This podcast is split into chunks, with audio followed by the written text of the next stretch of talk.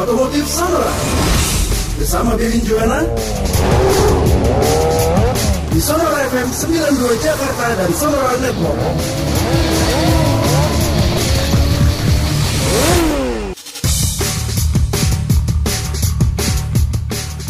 Halo, selamat pagi apa kabar sahabat Sonora semuanya, sahabat Sonora di Jakarta, kemudian Purwokerto, Yogyakarta, Surabaya, kemudian Lampung, Palembang, Bangka, Cirebon, Pontianak, Solo, dan pendengar di kota-kota lain yang tengah mendengarkan via streaming di sonora.id maupun di sonora.co.id. Apa kabar? Salam sehat untuk Anda semua. Senang sekali pada pagi hari ini saya Anto kembali hadir di acara Klinik Otomotif Sonora. Dan pada pagi hari ini kita akan membahas mengenai tips dan trik merawat mobil Matic. Pada pagi hari ini, tentunya saya tidak sendirian, saya sudah tersambung via aplikasi Zoom bersama dengan Mas Hermas E. Prabowo selaku spesialis mobil Matic dari Warner Matic. Mas Hermas, selamat pagi. Selamat pagi Mas Anto dan juga uh, pendengar Sonora di mana pun berada. Apa kabar? Salam sehat Mas Hermas.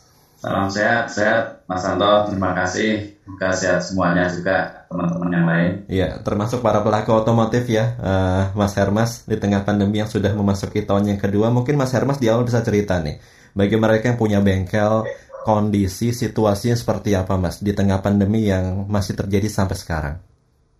Ya, kalau terkait dengan bisnisnya ya uh, pasti ada dampak ya Uh, kalau kita lihat tahun lalu 2020 di corona tahun-tahun awal itu uh, penurunannya sekitar 20 persen gitu ya. Uh, kalau sekarang saya lihat uh, tren penurunannya lebih tajam nih, mungkin bisa sampai 2-30 persen itu, okay. gitu ya. Dan sebagian memang teman-teman uh, juga sudah mulai mem-PHK pekerjanya gitu ya, karena memang situasinya uh, sulit. Kalaupun sekarang corona sudah mulai berkurang, tapi ekonominya belum benar-benar pulih, Mas Anto. Hmm. Cuma saya ngelihat berapa kali ya, uh, Mas Hermas di bengkel non resmi, ini mobil-mobil udah ramai, memenuhi Mas. Ya, memang uh, PR kemarin yang uh, pas corona itu kan kemudian teman-teman ada yang memutuskan untuk libur gitu ya. Yeah. Nah, kemudian mungkin pelanggan kan kalau sudah uh, dia berlangganan di satu bengkel, dia percaya dengan satu bengkel, nah dia nggak akan ke mana-mana gitu ya, hmm. sehingga dia nungguin. Jadi begitu nanti mereka buka itu ya langsung penuh. Tetapi secara secara keseluruhan kalau kita ngitung uh, per bulannya pasti ada penurunan itu, Mas. Oke. Okay. Cuma ini beberapa bulan terakhir trennya apakah sudah mulai naik, Mas Hermes? Uh, trennya sudah sudah mulai anu lah uh, sudah mulai agak baik cuma belum pulih 100% ya mungkin hmm. saya lihat kisaran 60-an persen gitu Mas Anto. Iya. Ada kesulitan mendatangkan suku cadang Mas? Kalau untuk uh, bengkel umum saya pikir nggak ada ya. Kalau di Matic sendiri kebetulan kita bengkel spesialis mobil Matic gitu ya, hmm. ya, tidak hanya transmisi Matic sejauh ini kita tidak ada kesulitan untuk suku cadang ya. Kita yeah. punya stok yang baik dari dalam maupun dari luar. Gitu ya. Yeah. Termasuk mobil-mobil buatan Jerman mungkin mas? Ya, mobil-mobil buatan Jerman seperti Mercedes ya, BMW gitu ya. Mm -hmm. uh, ada beberapa Audi gitu ya. Mungkin kalau untuk tipe-tipe yang populasinya tidak terlalu banyak di Indonesia, ya kadang butuh waktu karena kan kalau kita uh, stok semua spare part uh, costnya jadi gede gitu ya. Jadi Betul. perputaran uangnya sulit nanti gitu ya. Iya, cuma cuma sejauh ini bisa tercover dengan baik mas ya. Sejauh ini bisa. Baik. Nah ini kalau kita bicara mengenai mobil Matic, uh, populasinya uh, dari waktu ke waktu kan semakin semakin bertambah mas ya mereka yang memiliki mobil Matic ini. Uh, melihat situasi khususnya di kota-kota besar seperti Jakarta, jalanan macet, mungkin uh, mobil Matic bisa menjadi pilihan yang tepat, Mas. Mungkin Mas Hermas bisa sedikit banyak memberikan uh, edukasi kepada masyarakat pemilik mobil Matic. Nah, agar mobil Maticnya awet, bisa dipakai dengan nyaman, bisa dipakai dalam kurun waktu yang cukup lama. Hal-hal apa saja yang harus mereka perhatikan, Mas? Ya, Mas Anto. Baik, uh, mendengar sonora. Jadi, uh, sebetulnya perawatan mobil Matic itu nggak terlalu susah, gitu ya. Uh, yang penting kalau kita lihat memang trennya mobil metik itu uh, terus meningkat. Kalau yeah. kita lihat data sekarang ini ada 140 unit uh, kendaraan di Indonesia dan 20 juta uh, mobil uh, baik itu penumpang maupun angkutan dan sebagian besar sekarang di kota trennya memang sudah metik. Dan ini mulai tumbuh bagus sebetulnya sejak 2015-an gitu ya. Yeah. Nah, karena uh, kalau di negara-negara maju ini ya sudah bukan lagi barang barang aneh kan gitu ya.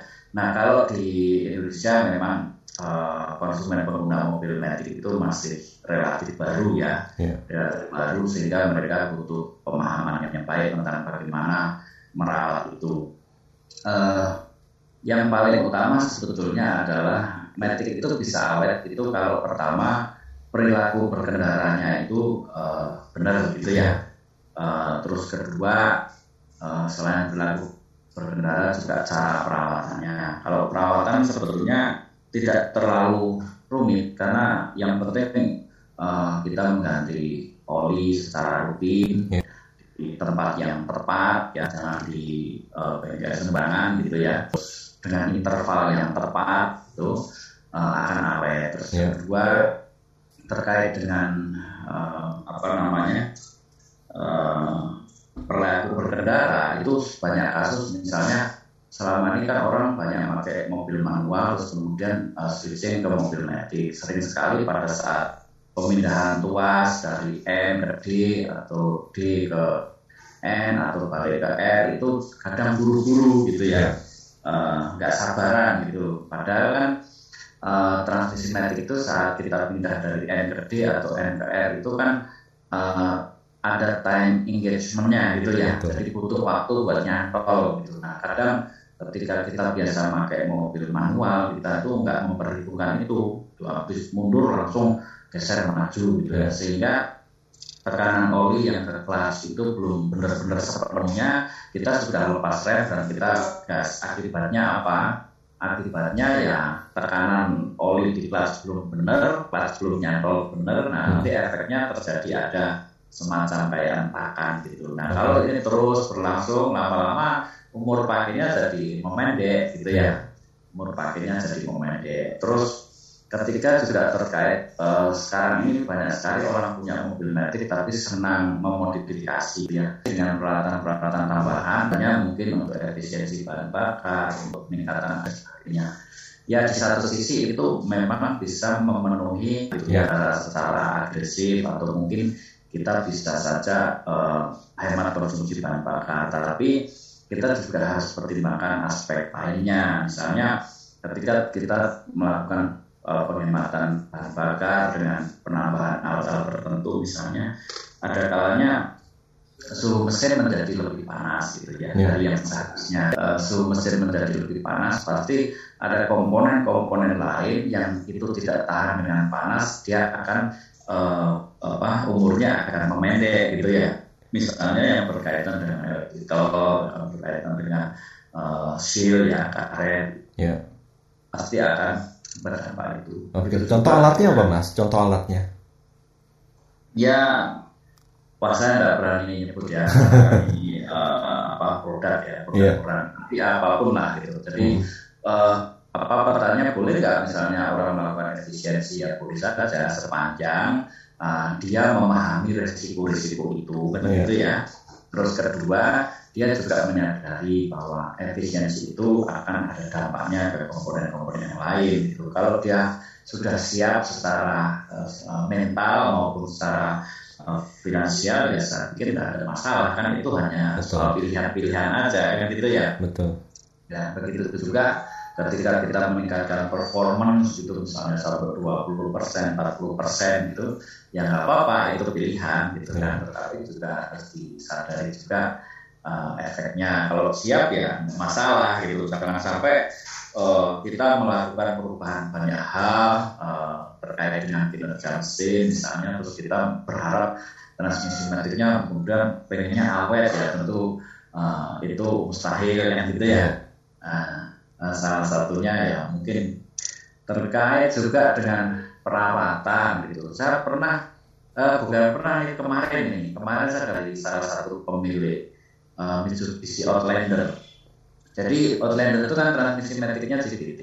Nah, dia datang ke satu bengkel, uh, terus kemudian uh, dia sudah mencoba untuk menyampaikan ke mekaniknya bahwa ini mobilnya pakai jenis oli CVT. Tetapi pihak bengkel misalnya dia bilang ah sama saja ini sama encernya kan gitu ya. Nah, apa yang terjadi kemudian uh, transmisi metrik CVT yang harusnya diisi oleh oli metrik CVT diisi oleh oli tipe ATF gitu ya, yeah. AT konvensional. Nah, kalau ini dibiarkan kan dia akan merusak transmisi metrik gitu yeah. ya. Artinya apa? Artinya uh, pengetahuan yang baik di konsumen dan pemahaman yang baik di bengkel uh, itu juga penting gitu supaya uh, diawet. Mungkin tiga poin itu yang yeah. yang bisa kita awali diskusi Pak Mas Anto. Jadi sebaiknya kita mengikuti standar pabrikannya Mas ya? Ya, standar pabrikan baik, ya. tetapi kan uh, kadang kita punya pilihan-pilihan lain, misalnya Betul. kayak oli transmisi metik gitu ya. Uh, masing-masing produsen mobil kan dia punya oli sendiri-sendiri gitu ya, dengan merek sendiri-sendiri. Uh, tapi kan ada kalanya nyari oli itu di pasaran kan nggak gampang gitu kan. Betul. Atau mungkin kalaupun ada olinya palsu kan gitu ya. Nah solusinya apa? Ya solusinya kita harus mencari oli yang speknya sama. Mungkin mereknya berbeda tidak apa-apa, ya. tapi speknya sama. Nah ketika speknya sama ya pasti itu kinerjanya kan juga akan baik Mas Anto. Oke. Kalau speknya ditinggiin boleh nggak Mas? Uh, nggak bisa karena nggak bisa. oli itu hubungannya kan sama viskositas ya sama tingkat keenceran dan sebagainya. Nah itu berkaitan dengan uh, teknologi sistem mesin bubut ya kan pada saat uh, pembuatan komponen-komponen mekanikal transmisi metik itu. Yeah. Nah kalau misalnya teknologi mesin bubut uh, yang zaman dulu kan itu masih uh, clearance-nya itu kan masih uh, celahnya kan masih lebar karena teknologinya belum canggih kan.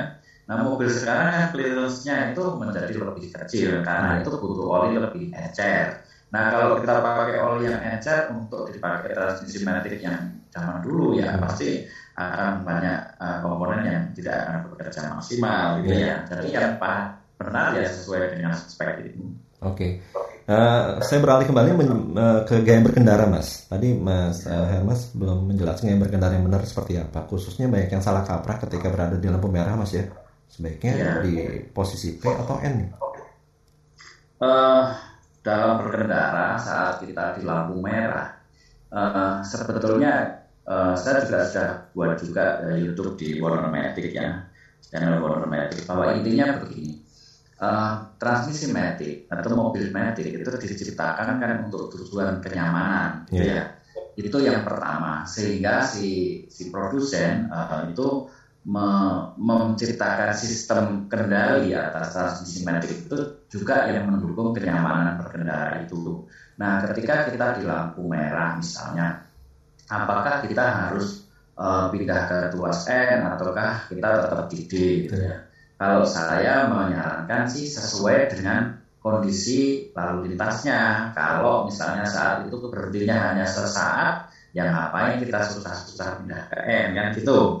Kalau berhentinya itu lama, ya kalau kita pindah ke uh, tetap di D, tentu akan beresiko gitu. Jadi tergantung dari kenyamanan uh, kita saja gitu. Sehingga Uh, karena tujuan transmisi metik diceritakan kan untuk itu. Nah, ada juga yang bilang, oh kalau kita sering pindah dari D ke N, terus kemudian transmisinya gampang rusak gitu ya. Uh, sebetulnya itu tidak terjadi. Kenapa? Uh, dia mengatakan itu karena menggunakan logika kerja transmisi manual untuk menjelaskan uh, prinsip kerja pada transmisi metik. Artinya ya nggak nyambung gitu ya. Karena sebetulnya kalau kita hitung saat kita berada di lampu merah, eh, mobil dalam kondisi idle itu kan paling RPM sekitar 700 ya. Jadi putaran mesin 700 per menit.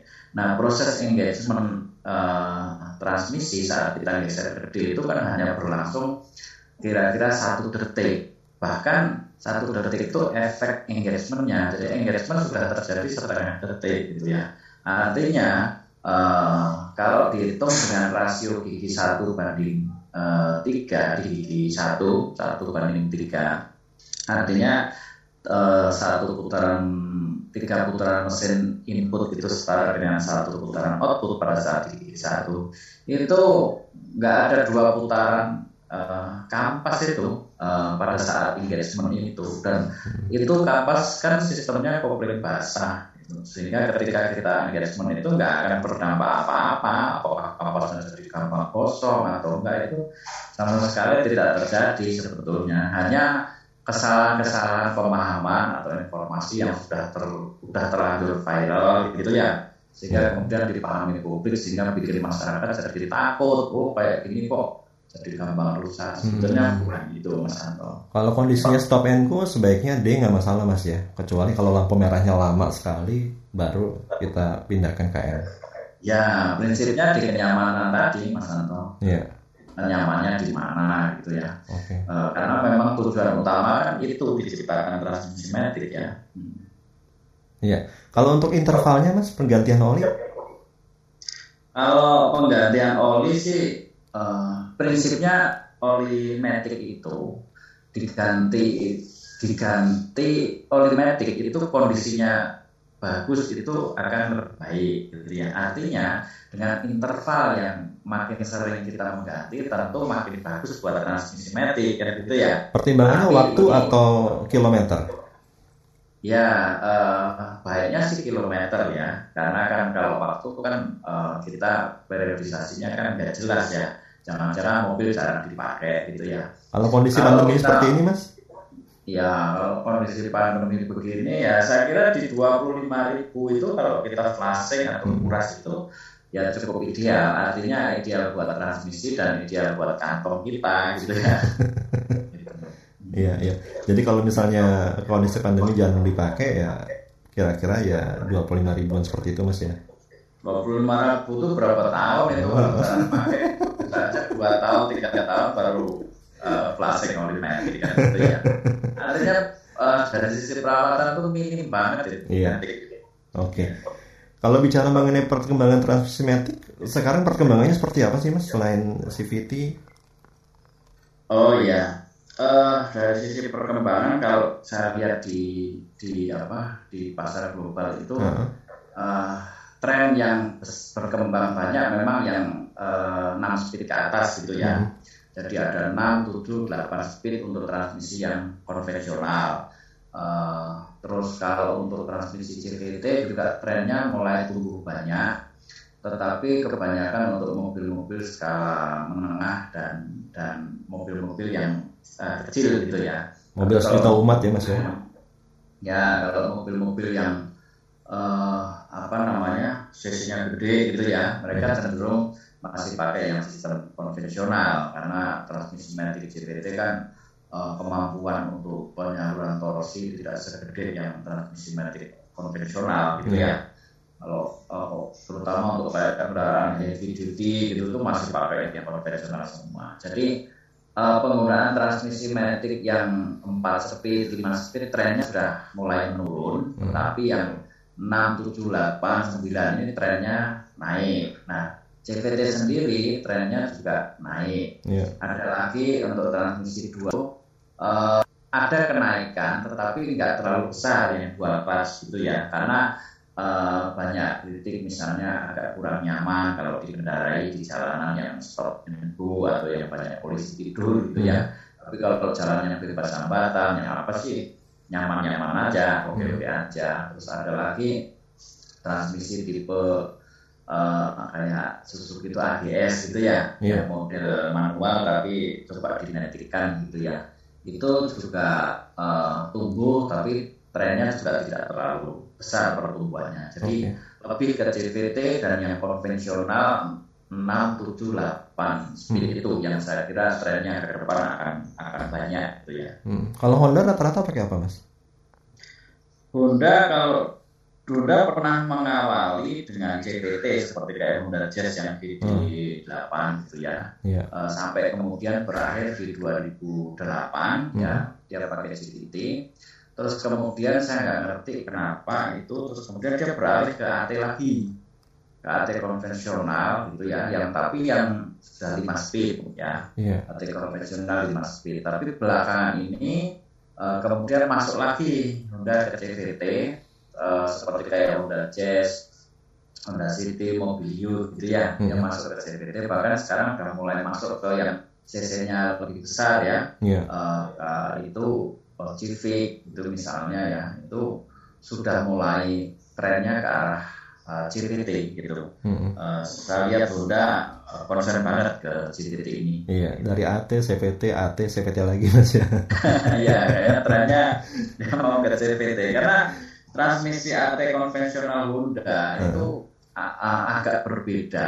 Memang totally berbeda strateginya dengan AT konvensional yang berlaku uh, secara global gitu ya. Uh, karena kalau AT yang konvensional yang banyak dipakai oleh produsen-produsen transmisi matic, misalnya kayak IC, ZF, terus kemudian uh, Ford, terus GM dan sebagainya itu basisnya kan planetary gigi set gitu ya. Jadi ada satu rangkaian uh, gigi yang membentuk rasio yang terdiri dari gigi cincin, gigi matahari, gigi pinion, terus kemudian disusun membentuk planetary gigi set. Nah, biasanya uh, konvensional basisnya ini. Tapi kalau Honda, dia konvensionalnya eh, masing-masing uh, gigi itu memiliki kelas sendiri-sendiri, kelas independen gitu. Yeah. Jadi mirip-mirip kayak uh, manual, tetapi kemudian masing-masing dibikin masing-masing uh, gigi rasio itu engagement dengan satu kelas gitu. Sehingga uh, apa kemudian yang terjadi uh, transmisi metrik cenderung uh, lebih berat gitu. Jadi transmisi metrik Honda itu cenderung lebih berat dari transmisi konvensional mobil-mobil lain gitu. Sementara tuntutan konsumen atau tuntutan uh, sekarang itu kan mobil itu harus diciptakan dengan bahan bakar yang efisien, terus kemudian uh, uh, apa ramah lingkungan gitu. Nah kalau bobotnya sendiri uh, nambah sekitar 20 kilo dari transmisi konvensional lain gitu ya, hmm. ya otomatis uh, tidak akan banyak yang pakai untuk yeah. yang konvensional. Kira-kira begitu. Anda masih bersama kami di acara Klinik Otomotif Sonora. Saya Anto bersama dengan Mas Hermas E. Prabowo selaku spesialis mobil Matic dari Warner Matic. Jadi silakan buat teman-teman dan sahabat sonora yang baru saja bergabung di acara ini. Anda bisa sampaikan pertanyaan Anda lewat nomor WA dan Telegram 0812 112 9200 ketik kos spasi nama, spasi alamat, spasi usia, dan spasi pertanyaan serta komentar Anda. Termasuk bagi Anda yang ingin menanyakan lewat channel YouTube-nya Sonora, Anda cukup ketik di kolom komentarnya. Mas Hermas, sudah ada beberapa pertanyaan masuk ya, saya akan teruskan. Ini di antaranya datang dari Bapak Binsar, punya Sigrametik tahun 2021. Kalau sedang berhenti menunggu tapi masih menyala, bukan sedang antri di lampu merah, lebih baik posisi N atau P, Mas Hermes? Oh, uh, baik Pak. Ya, untuk Sigra tahun 2001 ya, yeah. 2021 Uh, kalau menunggu dalam konteks berhenti itu ya sebaiknya paling aman di P gitu ya karena uh, kalau di N kan uh, mobil tidak benar-benar kondisi parkir ya. Yeah. Uh, tapi kalau saat sih tidak apa-apa di N.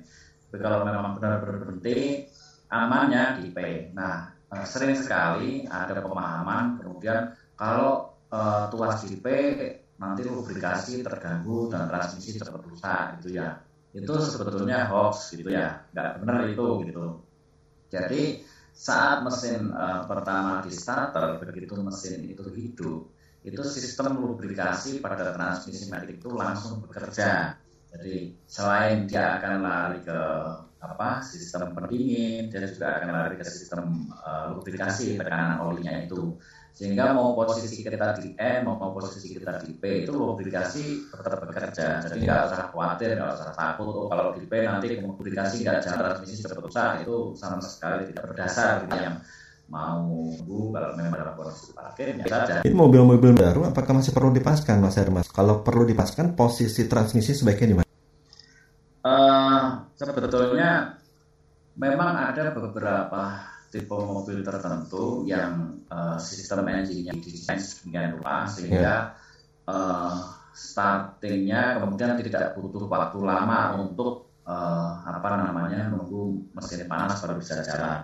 Karena tujuannya sebetulnya uh, memanaskan mesin itu tujuannya kan untuk mencapai suhu kerja gitu ya. Jadi suhu kerja mesin itu kan antara biasanya itu 10 sampai 95 derajat Celcius. Jadi ketika suhu itu masuk ke 70 derajat Celcius suhu mesin itu uh, sistem kerja dari uh, mesin itu sudah mengacu pada closed loop gitu. Closed loop itu artinya uh, kebutuhan bahan bakar uh, itu sudah diatur oleh uh, dimonitor oleh oksigen sensor itu. Karena kalau sebelum masuk ke sistem closed loop itu kan uh, RPM cenderung akan tinggi di atas 1500 sehingga kalau itu kemudian tidak tidak nunggu sampai apa namanya RPM itu di kondisi idle terus kemudian kita paksain jalan itu khawatir uh, terjadi uh, engagement yang enggak sempurna dalam arti tekanan oli yang menuju ke kelas itu jadi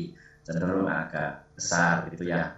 Nah, uh, ketika kita uh, apa tadi memanaskan memanaskan itu ketika kita manasin mobil itu ada beberapa tipe transmisi magnetik tertentu yang dia akan membatasi perpindahan giginya itu saat mesin belum panas gitu ya. Contohnya mas? Misalnya, uh, ya beberapa di Toyota, Toyota ada, ya. Uh, mobil-mobil Amerika, mobil Eropa itu juga ada. Jadi kalau suhu itu belum panas, dia transmisi belum mau pindah ke gigi yang paling tinggi gitu ya.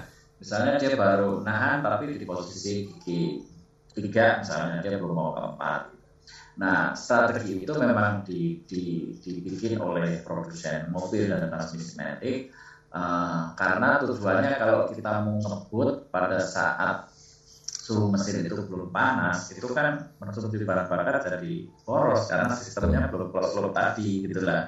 Nah itu lebih ke strategi manajemen bahan bakar, strategi apa namanya uh, mencegah untuk uh, apa uh, konsumsi bahan bakar lebih tinggi sehingga kemudian bisa menekan efisiensi bahan apa efisiensi apa menekan efek uh, gas buangnya gitu. Sebenarnya tujuannya itu sih. Ya. Oke. Okay. Saya beralih ke pertanyaan berikutnya, Mas Hermas datang dari salah seorang pendengar tinggal di Karangtengah. Uh, mobil metik atau mobil transmisi manual, Mas? Ini bahan bakarnya lebih irit yang mana?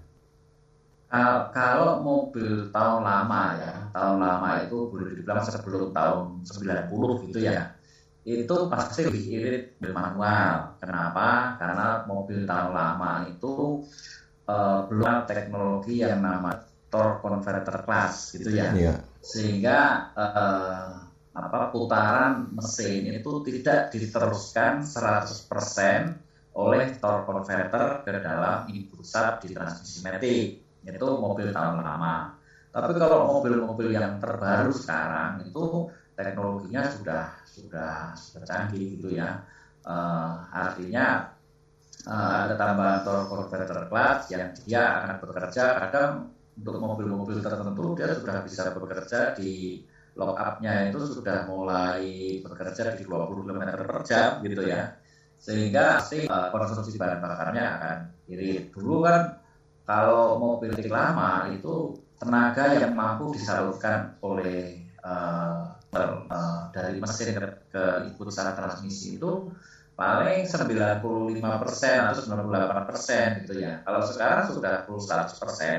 Pada saat uh, kecepatan misalnya di atas 20, di atas 30, di atas 60 km per jam gitu.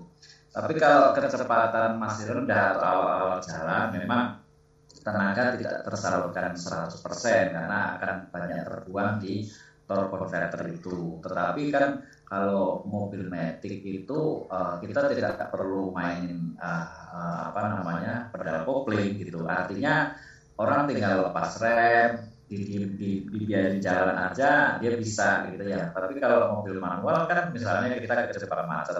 Kalau kita timing um, apa lepas pedal koplingnya itu tidak pinter itu ya boros juga karena kan gasnya jadi meraung gitu ya jadi kalau sekarang transmisi matic kalau saya saya lihat sudah sudah irit lah. Iya. Uh, kalau sama-sama bawa pinter bawahnya ya saya pikir udah seimbang lah sama mobil-mobil manual ya. Termasuk sekarang sudah dilengkapi turbo Mas Hermas?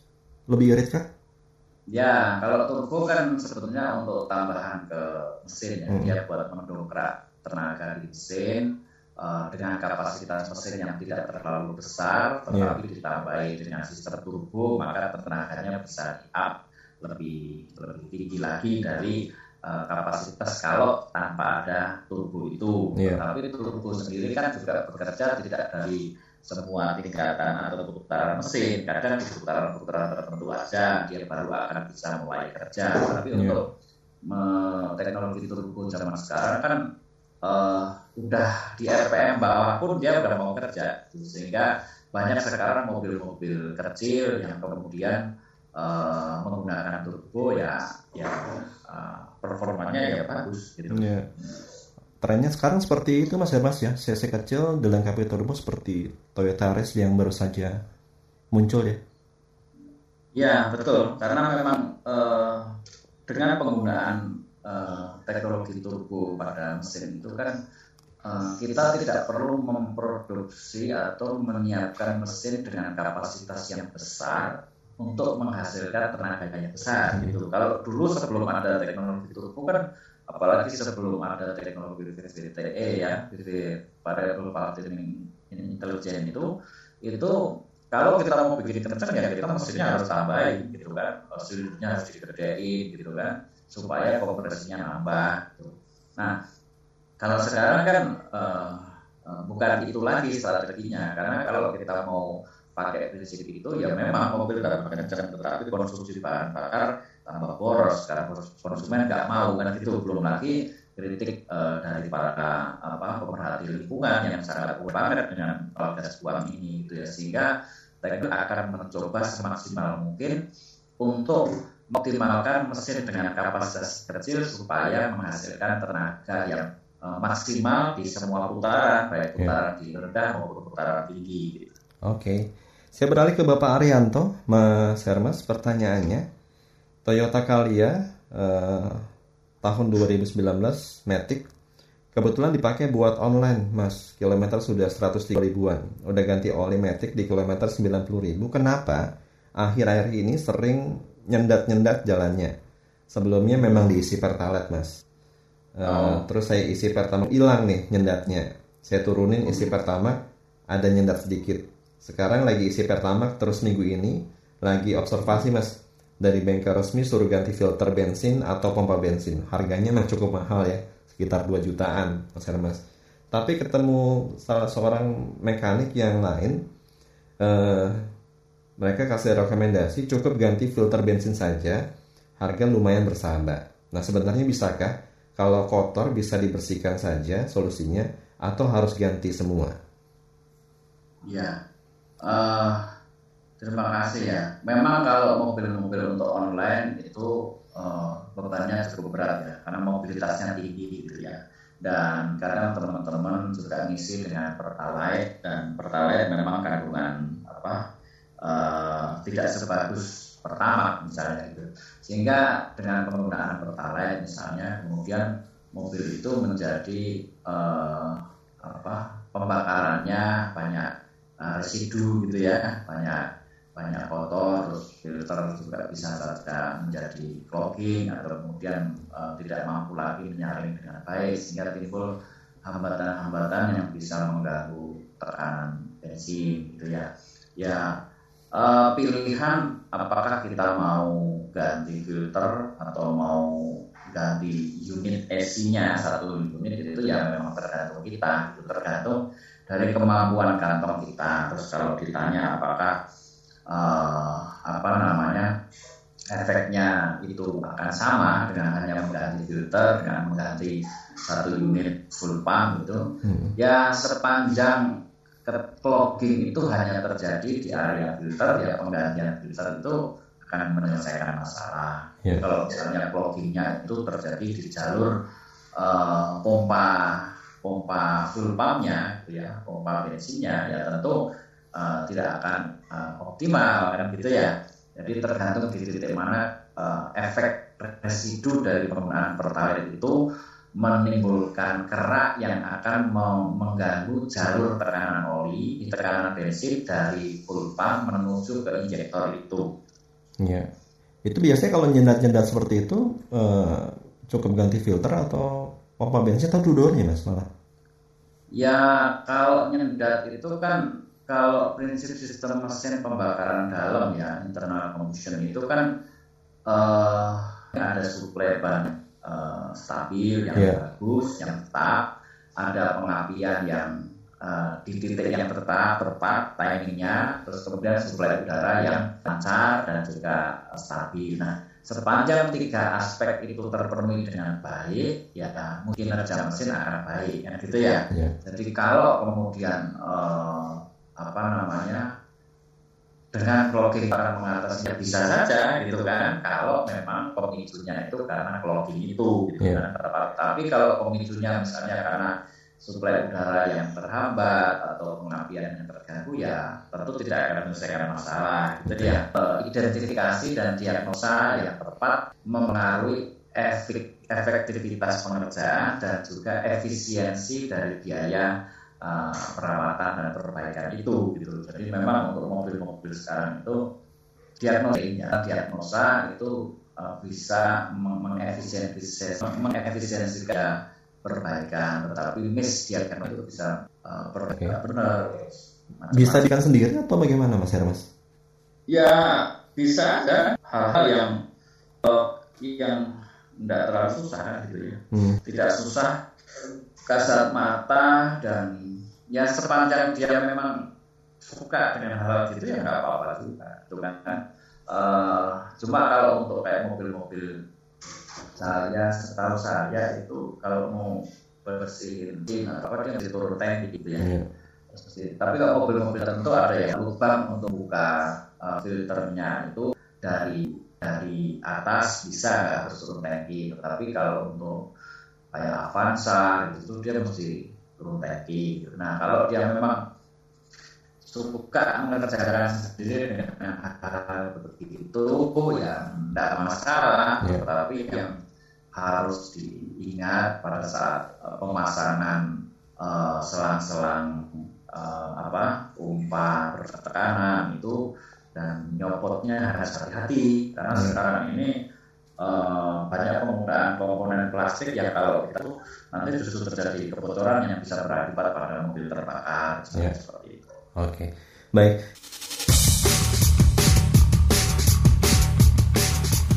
Pagi dan salam hangat bagi sahabat Sonora yang baru saja bergabung di acara Klinik Otomotif Sonora pada siang hari ini. Saya Anto masih bersama dengan Mas Hermas E. Prabowo, uh, spesialis mobil Matic dari Warner Matic. Jadi buat teman-teman dan sahabat Sonora yang ingin bertanya seputar mobil Matic atau masalah yang terjadi pada kendaraan Matic Anda, Anda bisa sampaikan ke nomor WA dan Telegram 0812 1129200. Saya ingin membacakan pertanyaan via Telegram Mas Hermas datang dari Pak Catur Widodo. Ini kalau mobil Matic pada saat parkir urutan yang benar bagaimana Mas Hermas? Dari D ke N tarik handrem terus ke P atau langsung dari D ke P tarik uh, handrem mas uh, torem tangan ya, ya terima kasih Pak Catur jadi kalau kita mau itu sebetulnya oh, uh, boleh boleh sesuai yang kita mau aja gitu ya. Misalnya kita mau dari N R terus kemudian P terus baru di handrem nggak masalah gitu. Okay. atau kita mau tarik dulu uh, handrem terus baru geser tuas juga tidak ada masalah. Karena gini apa sih uh, oh, bukan rentangan terakhir mas? sebetulnya pada digeser ke P itu namanya apa ya jadi ada ada gear di output shaft yang kemudian uh, nyantol sama pengait yang uh, pengait gitu ya. Nah dia yang akan mengunci gitu. Si Paul ini dia akan mengunci, jadi akan nyantol gitu. Nah kalaupun dia tidak tepat dicoakannya ya hmm. yang membuat dia bisa nyantol itu nanti pada saat mobil itu gerak sedikit dia akan nyemplung sendiri ke coakan itu gitu yeah. karena ada mekanisme tekanan gas yang diatur jadi kalau itu nggak pas di di coakannya dia akan otomatis akan nyantol sendiri saat geser sedikit. Juga kalau pas kebetulan ketemu di coakan giginya juga akan masuk masuk. Jadi sebetulnya nggak ada masalah. Cuma kalau mau memastikan bahwa uh, tuas uh, apa part, uh, power itu benar-benar kunci ya baiknya memang ditaruh di P dulu ya. Dibiarkan jalan sedikit sampai dia ketemu nyantolnya baru tarik handrem itu uh, lebih lebih ideal seperti itu gitu ya. Jadi di dipasin dulu P ini ke P terus uh, lepas sedikit uh, rem nanti dia akan menyesuaikan power itu akan nyantol dengan ngaitnya itu. Nah setelah itu nyantol baru ditarik handrem itu akan lebih baik karena kerja si handrem akan lebih ringan karena dibantu nah. oleh uh, power lock itu. Iya, ini mungkin banyak pendengar sonor yang mengalami masalah uh, transmisi metiknya tidak responsif, mas. Apakah semata-mata karena pergantian oli yang tidak sesuai dengan interval atau bagaimana? Ya, uh, faktor tidak responsif itu banyak gitu ya uh, bisa saja dari kinerja transmisi metik yang sudah nggak optimal gitu. Hmm. Bisa salah satunya itu uh, kualitas oli yang kurang baik atau terlambat dalam melakukan penggantian gitu ya sehingga kelas itu kemudian tidak bisa bekerja uh, maksimal. Nah, tapi bisa juga karena faktor lain misalnya uh, tenaga itu berkurang di power converter misalnya uh, sehingga uh, apa namanya yang tenaga dari mesin yang tersalur ke input sat tidak bisa maksimal. Bisa juga uh, transmisi metik itu kan dari fungsinya kan dia mentrans, men, menyalurkan ya mentransmisikan uh, tenaga baik itu yeah. power itu maupun si torsinya itu sendiri dari mesin. Nah, kalau mesin tidak menghasilkan uh, putaran atau output tenaga yang optimal juga uh, apa transmisi juga tidak bisa menyalurkan optimal juga gitu ya jadi yeah. ada tiga hal yang perlu diperhatikan ya dari sisi transmisinya sendiri penggantian oli di sisi lain juga uh, apakah tenaga yang tersalur bagus atau enggak yang ketiga tenaga yang dihasilkan ya optimal atau tidak jadi tiga aspek itu saya kira masalah Iya. Ini biasanya umur usia metik berapa lama sih, Mas Hermas? Kalau umur usia mekanikal itu sebetulnya lama. Jadi transmisi metik itu kan ada ada tiga tiga bagian besar, gitu ya. hmm. ya. Yang satu mekanikal, satu sistem hidrolis, yang yang satu sistem elektrikal, yang satu uh, sistem kendali atau kontrol modul. Nah, uh, usia itu berapa lama itu biasanya kalau komponen-komponen mekanikal, komponen-komponen hidrolis itu dia bisa sampai di atas 10 tahun gitu ya. Uh, bahkan ada yang sampai 15 tahun kalau komponen mekanikal itu seperti apa sih? Ya kayak kayak kampas, plat, terus uh, apa itu?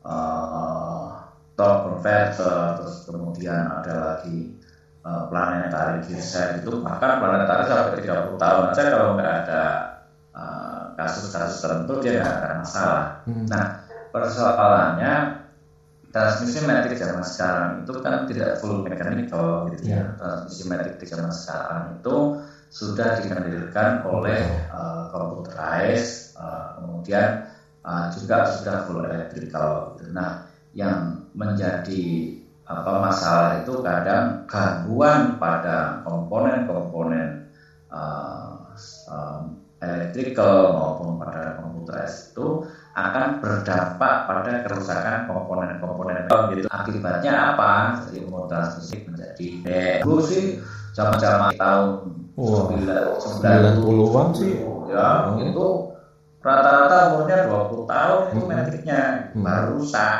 gitu kan hmm.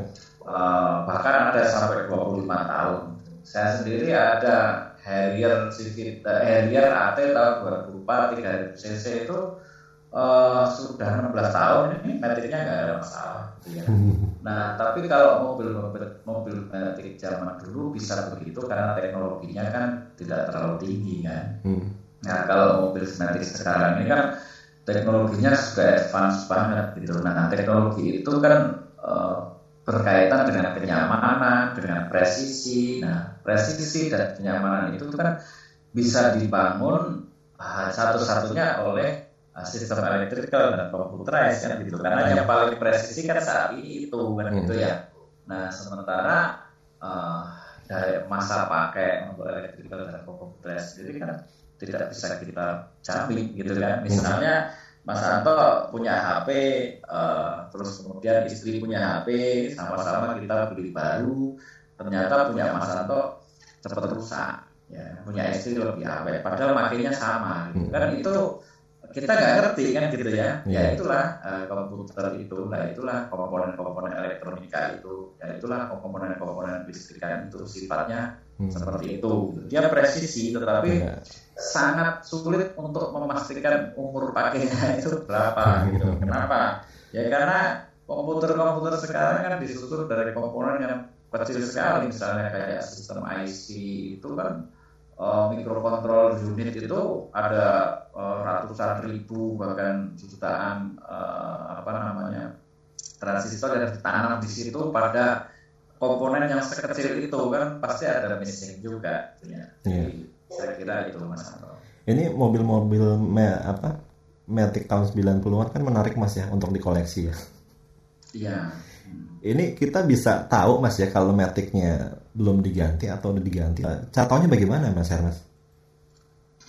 Uh, biasanya kalau transmisi Matic itu pernah dibongkar hmm. gitu ya, uh, akan tampak dari apa belahan-belahan ya. Atau transmisi Matic itu kan ada ada ruang-ruangnya gitu ya, ada sekat-sekatnya dan tidak satu gelondong itu hmm. dicetak oleh mesin bubut di pabrik transmisi Matic kan enggak betul. Juga ada bagian ada bagian depan gitu ya kepala babi orang bilangnya hmm. gitu ya ada bagian tengah terus kemudian ada bagian buntut atau osing gitu nah pada bagian-bagian itu kan pasti di, diikat sama baut dan kemudian di tengahnya dia ada uh, di silen gitu ya ada bongkaran kan kelihatan itu simetrik pernah dibongkar gitu ya nah kalau transmisi dibongkar dan pembongkarannya di bengkel yang uh, profesional, hmm. di bengkel yang ngerti benar dan yang tahu benar dengan sistem perbaikan itu ya saya kira malah kita untungkan kan yeah. gitu ya karena berarti kan uh, transmisi metrik sudah proses permajaan karena atau bahwa transmisi metrik itu sama kayak manusia dia ada umur pakainya mm -hmm. kalau manusia itu ada umur hidupnya berapa gitu kalau transmisi itu ada umur pakainya jadi yeah. dia barang yang abadi yang tidak akan tidak rusak itu enggak dia pasti akan rusak tapi yeah. kalau manusia itu udah tua ya meninggal kalau kayak transmisi dia bisa diremajakan lagi. Nah kalau kita ketemu beli mobil second yang sudah melalui proses peremajaan dan kemudian dilakukan oleh bengkel yang uh, punya kompetensi yang baik terus kemudian punya reputasi yang baik ya saya kira malah diuntungkan malah hmm. bagus. Ya terus kedua uh, selain uh, itu juga ada beberapa orang yang melakukan swab ya. Swab itu jadi Eh, penggantian transmisi matic ke transmisi manual ke misalnya. Hmm. Uh, nah ini juga agak hati-hati karena uh, kadang-kala proses web itu dilakukan dengan ceroboh gitu ya. Uh, tidak tidak menggunakan mekanisme dan standar atau parameter yang benar begitu sehingga ketika orang beli mobil bekas terus uh, transmisi maticnya pernah di swab uh, itu kadang dia timbul masalah gitu. Makanya kalau kita uh, beli mobil bekas uh, Matic, saya sarankan itu usahakan beli pada kondisi mobil itu benar-benar lagi nyaman, enak gitu kan. Yeah. Jadi perpindahannya bagus, terus jalannya enak, tenaganya enak dibeli. Tapi kalau kemudian kita beli dalam kondisi yang uh, perpindahannya nggak bagus, tenaganya tidak enak, kita kan seperti sedang masuk ke gua yang gelap. Kan gitu kan ya kalau yang jual itu jujur. Ya. kalau yang jual tidak jujur kan kita nggak ngerti. Itu dulu pernah penggantian apa terus di swab apa enggak terus standar swabnya benar atau enggak. Sehingga kalau kita main uh, spekulasi aja udahlah saya beli aja gitu. Ya kalau dapat yang bagus untung. Kalau nggak dapat bagus ya untung gitu aja kan. Cuma tuh range-nya emang lumayan mahal mas ya 18 jutaan ke atas ya. Yang untuk apa itu? Gitu apa uh, untuk apa, penggantian transmisi pneumatik yang udah mulai rusak. Enggak juga. Enggak juga. Jadi ter, uh, perbaikan nah ini mesti dipahami juga oleh hmm. pengguna metik ya. Uh, oleh siapa pun yang dia suka dengan mobil metik bahwa biaya perbaikan transmisi metik itu 80% itu ada pada spare part. Jadi biaya itu 80% ada pada spare part. Jadi misalnya orang benerin habis 10 juta misalnya yeah. gitu ya. Nah itu 8 jutanya itu pasti spare part gitu. Nah sisanya yang 2 juta itu jasa. Jadi kalau orang punya mobil metik sama benerin kok mahal banget ya gitu ya. Hmm. Ya memang 80% itu untuk biaya spare part. Terus kemudian kok ada yang berani ngasih murah gitu. Ya itu juga harus hati-hati. Si customer itu harus bisa berpikir rasional. Misalnya orang benerin Alphard, oh nggak apa-apa nih murah, paling 4 juta, 5 juta misalnya. Itu nggak make sense. Kenapa? Karena kita ngomongin penggantian silsetnya aja sudah 2 juta lebih. Olinya sudah hampir 1 juta, filternya 600 ribu lebih Nah jasanya mau berapa? Masuk bengkel nggak mau apa uh, nggak mau dapat jasa nggak mungkin kan? Yeah. Maka yang dilakukan apa? Adalah mengurangi penggantian komponen-komponen itu. Hanya ada bengkel yang mau ngomong seperti itu terus terang ke customer, ada yang nggak mau ngomong kan yeah. gitu.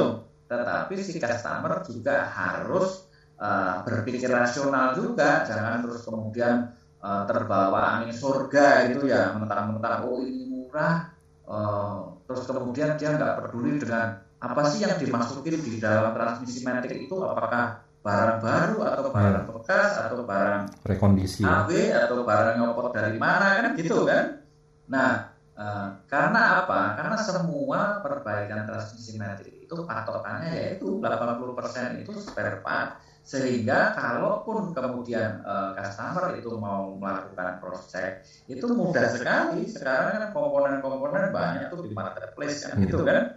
Uh, komponen di marketplace. Tinggal kita melihat apakah itu komponen yang asli komponen yang OEM komponen yang KW atau yang apa jadi customer bisa ngitung nah kebanyakan customer uh, atau uh, pem, pem, yang pemilik mobil metik itu sering kejeblos saat memperbaiki transmisi metik itu karena dia tidak menggunakan rasionalitas untuk menghitung biaya perbaikan hmm. itu, Mas. Ini kalau misalnya kita beli mobil apa, pas ya transmisi metiknya sudah diperbaiki, ini mobil bisa panjang lagi ya, kurang lebih seperti itu, Mas ya? Tergantung dari perbaikannya itu, hmm. Kalau perbaikannya itu uh, waktu dulunya waktu diperbaiki itu yang punya mobil itu saya mau perbaiki dengan pilihan kualitas misalnya ya dia pasti akan bisa tahan lama tetapi kalau yang memperbaiki mas dibetulin yang penting bisa jalan aja lah hmm. sebulan dua bulan rusak lagi juga nggak masalah misalnya tidak awet hmm. jadi uh, makanya kalau saya menyarankan orang yang mau beli mobil nanti saya dan sebagainya uh, ketika sudah masuk umur-umur tertentu gitu ya anggap saja metiknya rusak gitu kan? Sehingga ketika kita dapat mobil itu dan kita pakai dalam hal rusak paling tidak kita nggak sakit hati kan gitu ya? Berarti spend uang 10 jutaan ya pak ya mas ya. Nah, daripada kita persiapan oh ini pasti bagus oh ini kemarin dites bagus terus kemudian uh, semua bagus terus baru dipakai satu bulan kemudian rusak terus dia kecewa gitu lah nanti kan ada umurnya kan iya. gitu ya ada usia pakainya seperti itu Oke. Okay. Baik, saya beralih ke Pak Agus Gunawan. Uh, selamat siang, Mas Agus. Hmm. Mengenai transmisi metik yang sedang dibahas, apa masih uh, saya coba ini ya, uh, masing-masing merek mobil berbeda ya, walaupun jenisnya sama. Konvensional bukan CVT. Contohnya Honda mencantumkan 100.000 km ganti, tapi Mazda 2 sekitar 40.000 km. Grade oli metiknya sama dan pembuat gearboxnya juga kira-kira sama untuk merek gearboxnya. Nah pertanyaannya, apa yang membuat perbedaan periode ganti oli tersebut? Atau karena desain teknisnya beda, karena di Mazda itu ada fungsi triptonic nih, Mas Karmas kalau tidak salah, dan pedal shiftnya. Oh, iya. ya. Pak Agus. Terima kasih Pak Agus. Jadi antara Honda dan Mazda itu produsen metriknya berbeda. Jadi kalau Honda itu dia memproduksi metrik sendiri, jadi independen. Mazda juga sekarang sudah mulai mengembangkan transmisi metrik sendiri di kalau nggak salah di Taiwan atau Thailand ya. Yeah. Nah kalau sebelumnya Mazda masih kerjasama dengan Ford untuk transmisi metriknya. Jadi memang kalau kemudian uh, berbeda di dalam rekomendasi penggantian oli ya wajar saja karena memang uh, produsennya masing-masing berbeda. Nah, yang perlu juga dipahami Mas Agus bahwa penggantian oli metrik itu uh, yang sesuai rekomendasi dari pabrik itu dari ATPM itu sebetulnya penggantian oli metrik pada kondisi-kondisi lalu lintas yang ideal, yang normal. Gitu. Nah, persoalannya, pertanyaannya, apakah eh, masing-masing uh, konsumen itu berada di daerah yang lalu lintasnya normal kan tidak ada orang yang tinggal di Jakarta yang ketemu macet melulu di Bekasi, Bogor misalnya ada orang yang tinggal di Semarang di daerah uh, kota level 3 yang mungkin tidak macet. Tentu interval penggantian atau pengurasan olinya berbeda. Nah, yang diperlukan adalah dalam penggantian oli itu uh, adalah lebih ke kerja transmisi metriknya itu.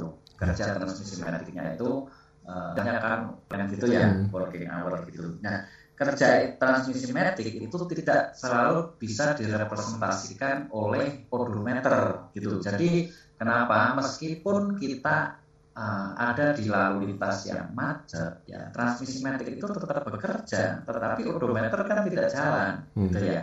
Nah, itu yang mesti kita pertimbangkan sehingga kalau di Jakarta saya selalu merekomendasikan biasanya uh, sepertiga dari odometer itu. Kenapa?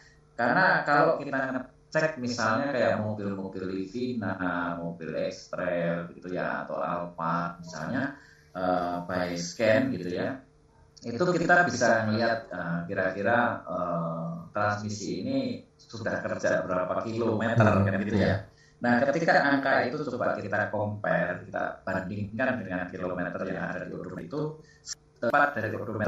Kalau di odometer itu uh, tiga puluh ribu uh, transmisi metrik itu sering kali kalau di Jakarta sudah seratus ribu gitu. Nah kalau di odometer kita menunggu seratus ribu berarti transmisi metrik itu sudah di atas dua ratus lima puluh ribu ya pasti udah telat banget. Hmm. Jadi kita uh, dan tidak mungkin juga menurut saya produsen mobil atau ATPM itu memberi rekomendasi penggantian oli metrik itu uh, berbeda-beda tiap daerah kan itu susah juga misalnya mobil-mobil yang dijual di Jakarta kamu ganti segini yang dijual di Bogor segini kilometer baru ganti yang Semarang sehingga tidak mungkin gitu yeah. yang paling mungkin dia menentukan dalam kondisi normal tapi uh, rasionalitas kita logika kita yang harus bekerja yeah. untuk menerjemahkan kondisi seperti itu kira-kira itu mas Baik, kita masuk di segmen terakhir acara klinik otomotif Sonora pada siang hari ini. Saya Anto masih bersama Anda hingga pukul 12 yang nanti ya teman-teman dan sahabat Sonora bersama dengan Mas Hermas E. Prabowo, spesialis mobil metik dari Warner Matic. Mas Hermas, saya akan teruskan pertanyaan dari Bapak Suhanda di Kelapa Gading. Kenapa kalau mobil metik buatan Jerman seperti Mercedes, sewaktu mesinnya keadaan mati, kok tidak bisa dinetralkan, Mas?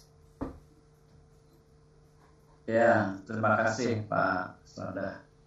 Uh, untuk Mercedes pada tipe-tipe tertentu gitu ya, terkadang uh, si vlognya itu dia nggak lagi mechanical gitu ya. Uh, apa namanya?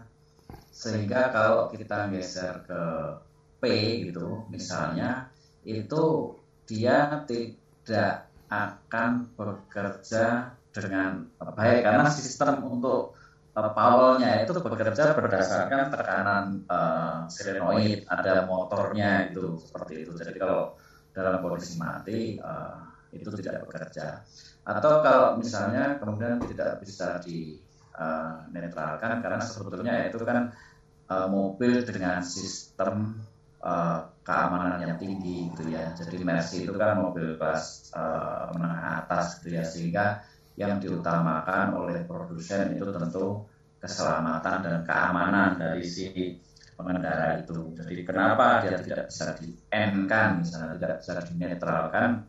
Ya dalam kondisi parking tentu idealnya kan harus di P tidak di N, sehingga uh, tuntutannya ya memang harus di, di P kalau kondisi parkir itu, itu sebetulnya demi alasan uh, keamanan dan keselamatan saja. Memang kalau untuk beberapa mobil tertentu seperti mobil-mobil Asia kita bisa saja itu taruh di N dengan men, uh, menekan apa namanya siploknya gitu ya. Uh, mesin mati dengan siplok dia menggeser ke N sehingga kita bisa uh, parkir paralel gitu ya. Tapi kalau mobil-mobil premium maksud kita mau parkir di sembarangan ya gitu ya. Jadi semangatnya kan tentu udah beda gitu ya. Ini bukan tipe-tipe mobil yang diparkir di pinggir jalan mas. Ya yeah. dia bukan tipe mobil yang yang ya direlakan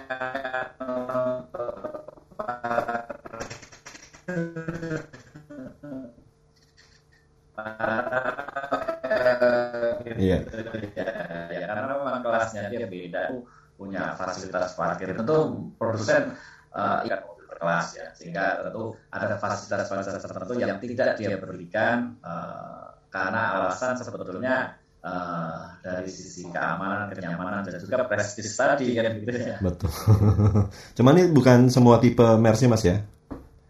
Ya kalau Mercy-Mercy yang lama ya masih bisa. Berikan saja. Iya. Itu kan itu cuma berkaitan dengan vlog aja kan, mau geser. Betul. Kan peng pengunci di vlog itu kan uh, bisa juga di, diintervensi secara uh, manual gitu hmm. kan, uh, bisa diintervensi kita tidak by electrical itu bisa. Betul. Baik, saya beralih ke Pak John yang tinggal di Sawangan. Matic ada yang CVT dan konvensional. Kalau CVT yang 1000 atau 1500 cc dan menggunakan turbo, ini bisa menambah power mas ya. Sebenarnya beban maksimal yang untuk CVT ini berapa? Itu pertanyaan pertama.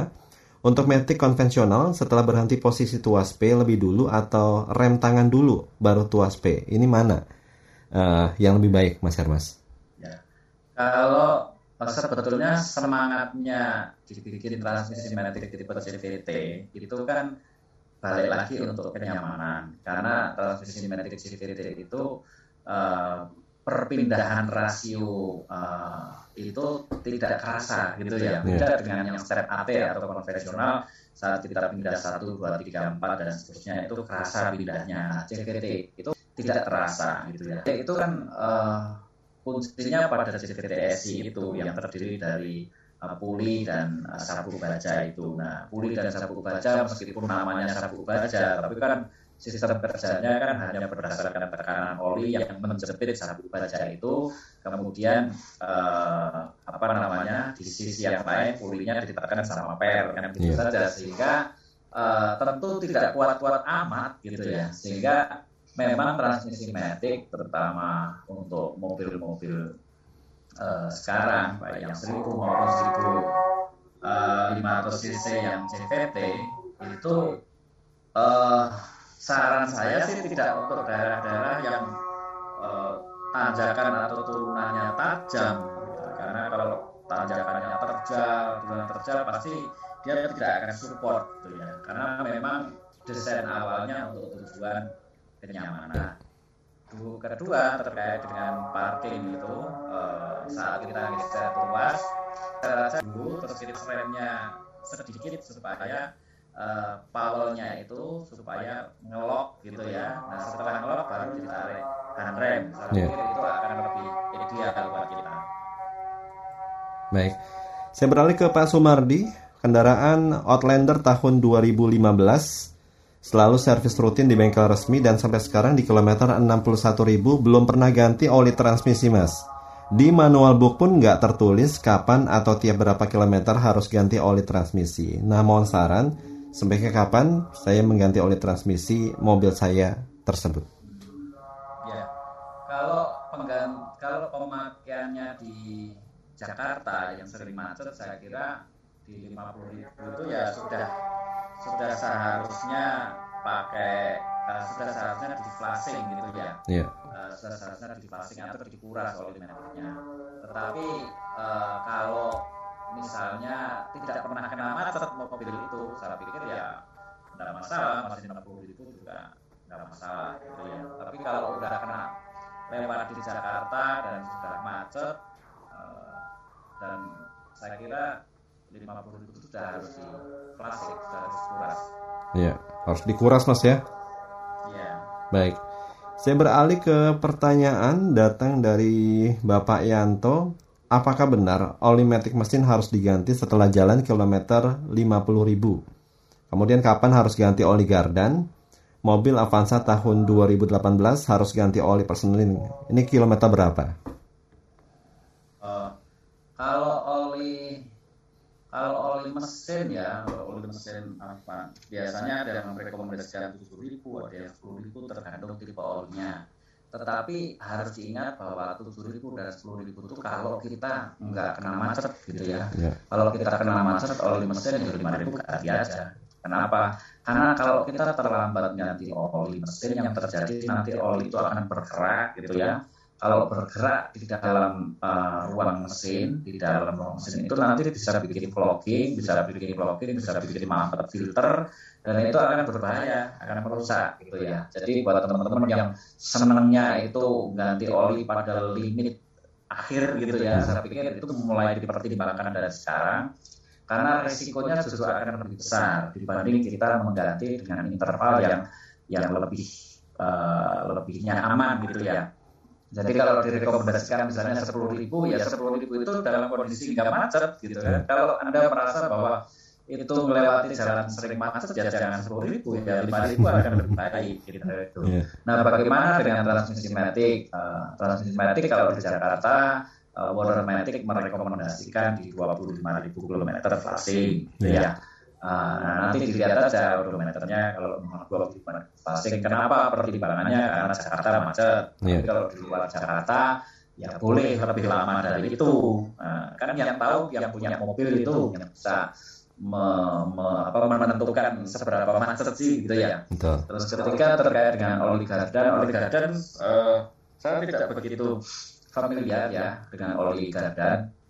Uh, tapi interval penggantinya saya pikir dia lebih lama dibandingkan oli mesin maupun oli uh, apa namanya oli ya mungkin setara dengan oli matic kalau oli gardan itu ya. dan oli gardan kan kekentalannya tertentu ya Yeah. uh, penggantian oli gardan juga uh, dengan interval yang lebih awal lebih baik. Karena kalau sampai gardannya luka karena nanti dia bunyi berisik gitu ya. Yeah. jadi ada beberapa tipe mobil tertentu yang dia tidak menggunakan oli gardan, misalnya untuk penggerak roda depan gitu, dia tidak pakai oli gardan karena oli gardannya dia menyatu dengan uh, transmisi matic. Kecuali untuk beberapa tipe tertentu mobil Eropa gitu ya, itu ada yang oli gardannya ada di dalam transmisi matic tapi terpisah ada. Yeah. Jadi memang spesifik, uh, tapi umumnya kalau mobil Jepang dia sudah menyatu dengan uh, transmisi matic itu kalau untuk Yeah. roda depan.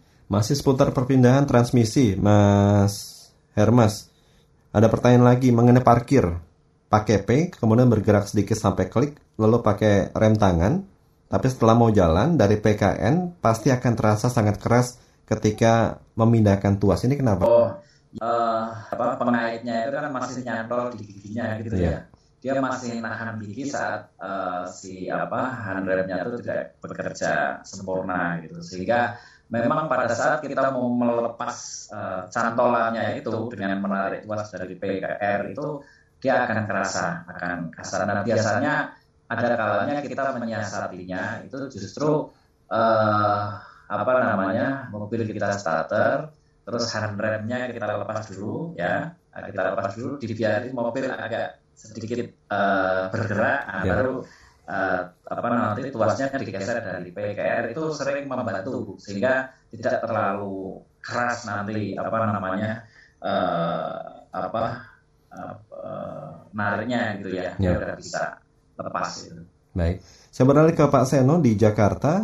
Eh, Toyota Avanza Veloz Matic tahun 2012. Pertanyaannya, tarikan berat, tidak enteng ketika mundur harus kita gas. Baru jalan, akselerasi masuk gigi agak sedikit terhentak. Ini kenapa, Mas? Kira-kira. penyebabnya? Oh, jadi kalau di Avanza kan untuk mundur itu ada yang kerja kan uh, apa kelas untuk reverse sama satu first and reverse class. Dia itu kerja sama uh, nah uh, ketika tekanan oli yang menuju ke kelas itu tidak bekerja baik, maka kelas itu tidak bisa menyalurkan tenaga sempurna gitu. Nah, karena tidak bisa menyalurkan tenaga sempurna karena terjadi kebocoran tekanan oli itu yang mengakibatkan uh, ketika kita pindah tuas dari MKR dia tidak langsung bergerak harus yeah. digas karena digas itu artinya kita harus menambah sedikit power gitu ya supaya uh, mobil itu bisa bergerak. Jadi kenapa itu bisa terjadi harusnya gas ya karena sebetulnya tenaga dari mesin yang disalurkan ke torku terus kemudian masuk ke kelas itu di kelas itu dia terjadi slip gitu ya. Nah, kenapa di kelas slip itu karena tekanan yang ke kelas itu bocor yeah. sehingga uh, mengakibatkan kemudian uh, mesti digas dulu pada saat kita. Jadi yeah. itu ada ada problem dan kerusakan mechanical hidrolis yang ada pada transmisi Avanza itu. Oke, ini oli uh, harus diganti dan dikuras atau bagaimana, Mas? Ya, oli diganti, dikuras itu kalau kondisi kayak gitu kadang dia tidak membantu, kadang buang-buang duit aja gitu hmm, ya. Misalnya hmm. saya bilang ada orang sakit misalnya sakit stroke, nah, terus ditawarin dianjurkan dia suruh makan yang teratur gitu kan yeah. ya kan nggak akan sembuh kan gitu kan yeah. kenapa ya, karena dia sudah terlanjur sakit sudah terlanjur ada komponen yang luka yang rusak yang, yang dilakukan adalah perbaikan itu dulu baru selanjutnya penggantian olinya dengan interval yang tepat. Penggantian dengan interval yang tepat dan menjaga kualitas oli bagus itu dengan tujuan sebetulnya preventif bukan uh, bukan apa ya bukan pengobatan bukan perbaikan gitu ya. Jadi yang sering salah itu oli itu sebetulnya untuk preventif gitu. kita kita nguras kita ganti kita flashing itu untuk secara preventif. Tetapi kalau sudah masalah gitu ya sebetulnya nggak terlalu efektif dengan yeah. penggantian dan pengurasan oli Oke, jadi tidak banyak membantu ya, Mas ya? Ya, ya. Baik. Satu lagi, Mas Hermas, pertanyaan ini datang dari salah seorang sahabat uh, Pak Endang. Baru saja cuci mobil, Mas, khususnya cuci yeah. mesin. Nah, habis dicuci, mobil nggak mau menyala. Ini penyebabnya apa, Mas? Oh iya, ya sebetulnya untuk mobil-mobil zaman sekarang yang sudah full electrical dan full computerized itu tidak dianjurkan untuk mencuci ruang mesin gitu yeah. ya. Nah, kenapa seperti itu? Karena uh, akan mengganggu sinyal atau mengganggu kerja sensor-sensor yang kemudian uh, membuat si uh, kontrol modul atau komputer itu tidak bisa uh, menentukan sikap. Cuma kalau kita lap nah, boleh mas? Kenapa? Kalau kita, ya boleh, okay. ya boleh. Kan khawatirnya kalau mobil sekarang itu begitu kita cuci pakai air terus kemudian dia akan masuk ke celah-celah soket gitu kan masuk ke celah soket masuk ke sensor akan mengganggu kerja sensor itu nah eh, apa yang berhubungan dengan kerja sensor misalnya kalau sensor CKP dia akan berhubungan dengan pengapian dengan yeah. sistem pengapian distribusi kalau sensor CKP-nya kemudian basah sama air ya terus kemudian konslet ya tentu busi tidak akan mempercikan api sesuai dengan timingnya kan gitu yeah. sehingga nggak bisa starter bisa juga misalnya dari sensor cam ya sensor cam itu kan memonitor memastikan kapan si injektor harus mensuplai bahan bakar ke ruang bakar. Yeah. Kalau injektornya masalah ya dia nggak bisa starter. Kalau Betul. sensor camnya masalah karena apa? Karena suplai bahan bakarnya akan terganggu gitu ya. Yeah. Dipastikan di titik-titik yang berhubungan dengan sensor-sensor itu di, dibersihkan, digelap, disemprot supaya kering, baru nanti dicoba starter lagi dari Pak Endra. Baik. Ini buat teman-teman dan sahabat sonora yang ingin ke Warner Matic, Mas. Lokasinya di mana saja nih? Uh, Warner Matic ini bengkel spesialis mobil Matic, jadi tidak hanya spesialis di transmisi Matic dan juga perbaikan komponen mesin dan yang lain yang terkait dengan mobil metik. Nah, lokasinya ada di Bintaro, Jalan Tegarotan, terus ada di Bekasi, di Jatiwaringin, terus ada lagi di Cinere, di Limo, terus satu lagi yang di Semarang, di daerah Makang. Wow, itu Tegarotan dekat rumah saya, di belakang Beceng Mas ya? Ya, betul. Oh, okay. siap, siap, siap. Uh, hari Sabtu Minggu tetap buka? Hari Sabtu buka, kalau Minggu kita libur karena anak-anak muda ini kan perlu ngapel dan sebagainya ya. Siap. Baik, matur suwun Mas buat kebersamaannya. Terima kasih Mas Anto. Salam sehat. Sama, sukses untuk. Baik, terima kasih. Salam sehat, sukses terus buat ya. usahanya Mas Hermas. Teman-teman dan amin. sahabat Sonora, uh, mudah-mudahan apa yang kita bicarakan selama dua jam ini bermanfaat. Kita akan ketemu lagi di acara yang sama pada hari Sabtu yang akan datang. Salam sehat untuk Anda semua dan sampai jumpa.